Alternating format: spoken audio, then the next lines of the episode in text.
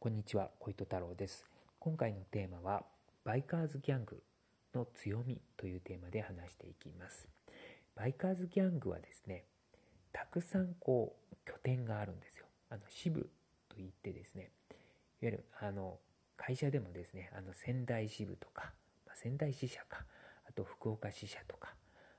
大阪支社とかあると思うんですけれども、バイカーズギャングの場合はそれが支部というふうに言いまして、で例えばですね、アメリカのヘルズエンジェルスっていう、一番世界で有名なバイカーズギャングの場合はアメリカにですね、もうたくさん支部があるんですね、いろんな州に。でそれに加えて外国にも支部がたくさんあるんですよ。もうロシアにもヘルズエンジェルスの支部ってありますし、あとはですね、日本にもあります、ヘルズエンジェルスの支部は。であとオーストラリアにもあるしっていうふうに、あとですね、アメリカのバンディドスっていう大手のバイカーズギャングもですね、いろんな世界各地に支部を持ってます。でそのですね、支部がたくさんあるということで、いわゆるですね、人材交流もね、盛んに行われると思います。やはり同じ組織の人間だということで、いろんな国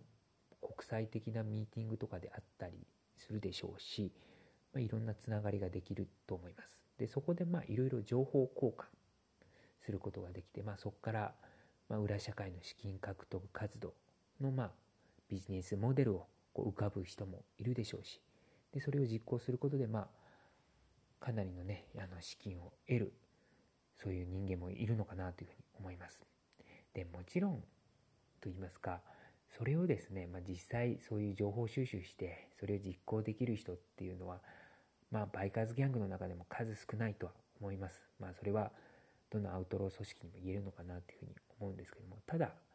はりそうやって、たくさんの世界の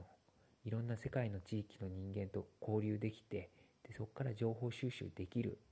環境下にあるっていう意味では、他のアウトロー組織よりも、バイカーズギャングが強みと言えるところなのかなというふうに思います。で実際どういうことがあったかという例を一つ挙げるとですね、1990年代後半、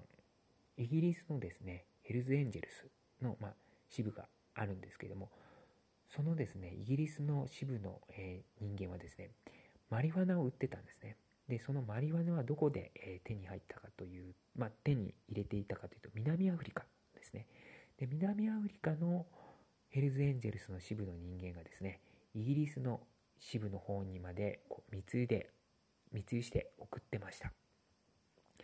でそれを売って利益を得ていたんですけれども、要はどういうことかというと、南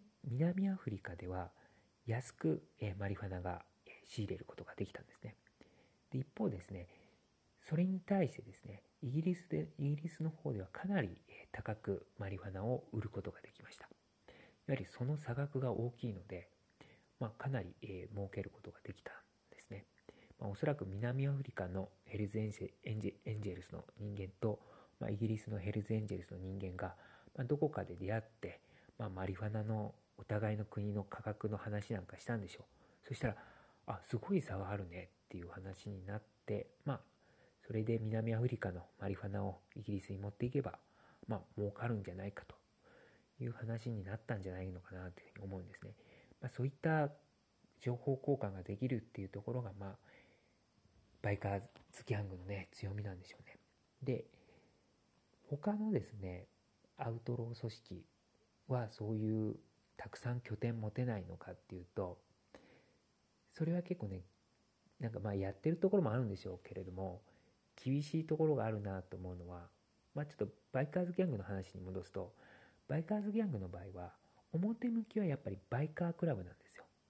ただ単に俺らはアウトロー風なバイカーズクラブを運営してるんだっていうか、やってるんだっていうね、建前があるので、なので海外に進出したとしても、本国の方ではちょっとそういうアウトロー組織が認定されてるけれども、ここではちゃんとしたバイカークラブでやるよっていうようなね、訴えをね、すれば、なかなかアウトロー組織認定みたいなことはね、できないところもあるのかなというふうに思います。で、日本のヘルズエンジェルスも指定暴力団とかに指定されてるわけではないので、